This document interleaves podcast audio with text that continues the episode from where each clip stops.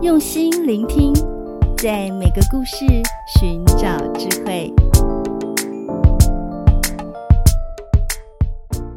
大家好，我是石佳老师，欢迎来到高诗佳故事学堂。今天我要分享一个小故事，叫做《西门豹为河伯娶亲》。西门豹来到叶县做官。却发现当地有一种很残忍的婚礼习俗，而且新郎还是河神哦。他就用智慧打破这个陋习。准备好了吗？让我们开始吧。在战国时期，魏文侯当政时，有一位叫做西门豹的人被任命为叶县的县令。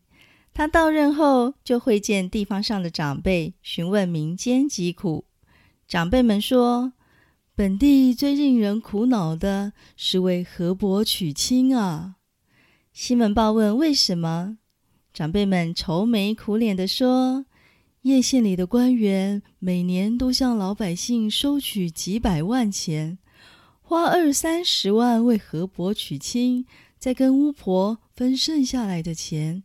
娶亲时，巫婆会先到每户人家查看，看到美女。”就说她应该做河伯的妻子，要美女沐浴更衣，然后在河边搭建豪华的祭坛，里头布置红色的帐幕和床，把美女安置在里面，再占卜一个好日子，将床和美女一起放在河里，他们漂流几十里就沉没了。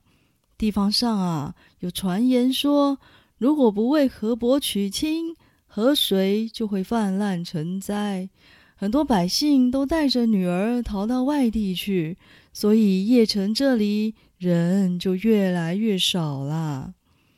西门豹想了想，就说：“嗯，到了河伯娶亲的日子，请来通知我，我也要去送亲。”娶亲的日子终于到了，西门豹到河边去。只见到处张灯结彩，地方上的长辈、官员、富豪、里长都到了。围观的人黑压压的，有好几千人呢。主持的巫婆有十个女弟子，都跟在她后面。西门豹先恭敬的向河面鞠躬，然后说：“叫河伯的妻子过来。”只见一个身穿红色嫁衣的美貌女子款款的走了过来，但是她的脸因为惊恐而扭曲，身体还在发抖呢。西门豹就回头对大家说：“这个女人不漂亮啊，麻烦巫婆去河里禀报河伯，说我们还要再选更美的女子，后天就能送来。”于是。派人抱起了巫婆，迅速的丢进河里。在场所有的人都惊呆了。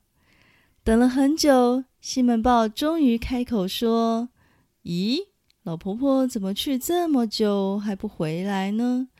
这样吧，派个弟子去催她好了。”又派人将另一个女弟子丢进河里。再等了一会，西门豹又说。怎么这个弟子也去这么久呢？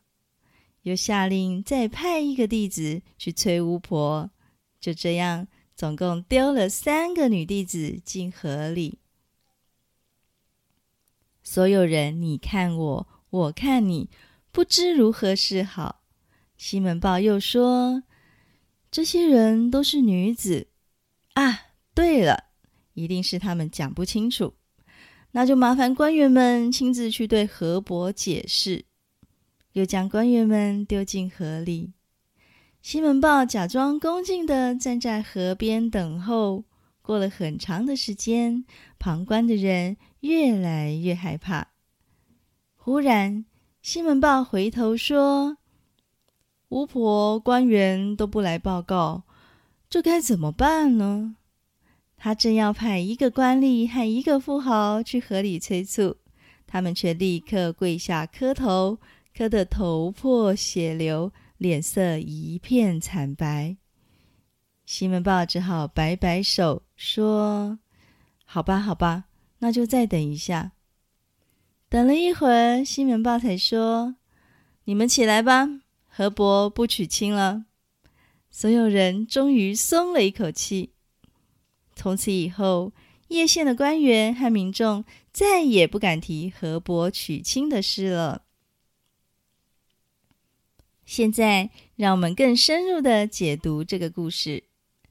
这个故事的精妙之处在于它的反讽和转折。故事开始时，长辈们告诉西门豹，最苦的事情是为河伯娶亲。当西门豹了解真相后，他就决定采取行动来阻止这个陋习。不过，他的计划不是去抓巫婆和官员，而是演一出戏。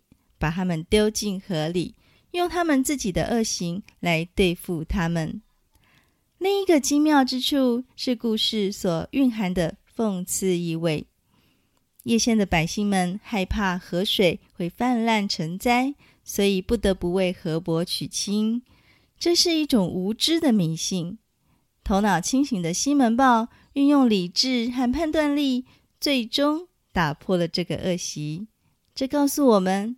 人不应该被无知和迷信给欺骗，应该用常识去下判断哦。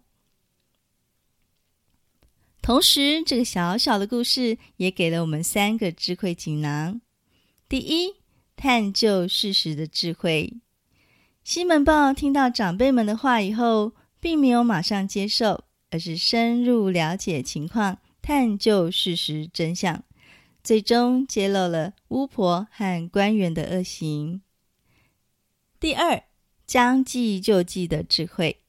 西门豹巧妙地复制巫婆和官员害人的手段，以其人之道还治其人之身，让他们自食恶果，自然就让老百姓心中的迷信瓦解了。第三，举重若轻的智慧。西门豹并没有选择用武力来解决问题，而是举重若轻、不见血的对付那些坏人。所以，智慧可以在许多情况胜过武力哟。今天要来学的经典名句是“以其人之道还治其人之身”，意思是用那个人对付别人的方法来对付他本人。就像西门豹用巫婆的方法来对付巫婆，比如说，他如果再陷害你哦，你就以其人之道还治其人之身，叫他感受一下痛苦啦。好，我们再读一次：以其人之道还治其人之身。你喜欢今天的故事吗？不妨将今天学到的智慧和方法运用到生活中。强化自己的 EQ 和阅读素养。如果有什么想法的话，欢迎到高诗佳语文素养学习去粉丝团留言，诗佳老师都会回应你哦。我们下次见。